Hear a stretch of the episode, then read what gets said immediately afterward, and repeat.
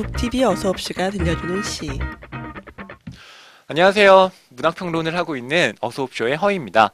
어, 제가 어, 여러분들께 시를 한 편 소개하려고 하는데요. 오늘 준비한 시는 김경주 시인의 어, 여기 시차의 눈을 달랜다라는 시집에 들어있는 시 중에 어, 한 편입니다.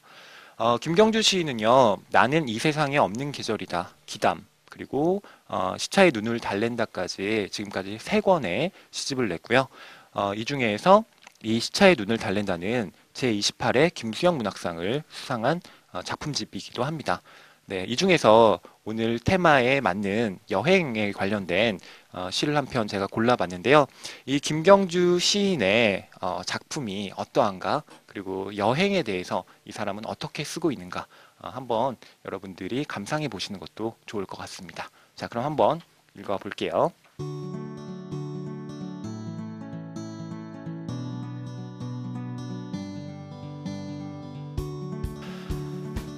여독 김경주 처음으로 내 발에 색을 묻는 여자가 있었고 처음으로 내가 입에 담배를 물려준 여자가 있습니다. 집에 들어와 머리를 감다가 누군가 마지막으로 따뜻한 물에 머리를 감겨달라던 시제가 떠오릅니다. 그건 진티엔에서 민티엔까지 기차의 침대칸에 누워 창밖으로 엄마가 이륙한 날을 떠올리던 날 눈동자가 물색이 되어가는 눈병에 걸린 누나가 자신의 별에 두고 온 문을 잔 속에 넣고 흔들던 시간. 발착에서 도착까지 내가 만든 내륙이 멍드는 일입니다. 누군가 죽은 내 머리카락을 닦아주는 순간에 떠오를 시제는 색깔을 처음 배우던 느낌.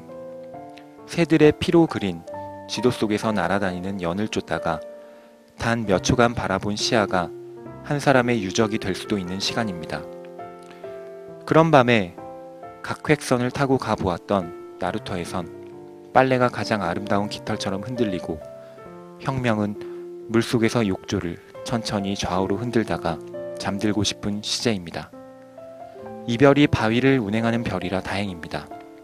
그 별에서의 이별은 밤마다 한 눈이 다른 한쪽 눈을 구출하는 시간이어서 더욱 다행이고 이과두주 해에서 공부가주 해로 페리가 객차들을 싣고 건너옵니다. 한 별이 유적이 되기 위해선 얼마나 많은 유족의 눈이 추측되어야 하는 건가요? 얼마나 많은 유골에 불을 피워야 이 행성은 판독이 되는 걸까요? 색깔을 처음 배우던 느낌으로 뜨거운 모래 속에 두 발을 넣고 있는 느낌으로 누군가의 머리를 감겨주는 느낌으로 이질의 시제에서만 투숙하는 백야가 되겠습니다. 멀리서 이별의 혈액을 흔들며 내 몸에 자욱한 당신에게 씁니다. 입안의 모래가. 우리가 여행에서 겪는 어떤 순간들이 하나의 통일적인 관점으로 쫙 음, 해석되는 것이 아니라 산발적인 이미지들로 존재하잖아요. 그러니까 어, 이 시에서 얘기하고 있는 어떤 여행의 피로라는 것도 일종의 어, 그런 그 단편적인 이미지들의 편린으로 이루어진 우리의 어떤 여행 같은 삶 그런 것들의 어떤 조각조각을 이 시에 붙여 넣었다고 생각이 들기도 하거든요. 이건 순전히 평론가적인 해석입니다.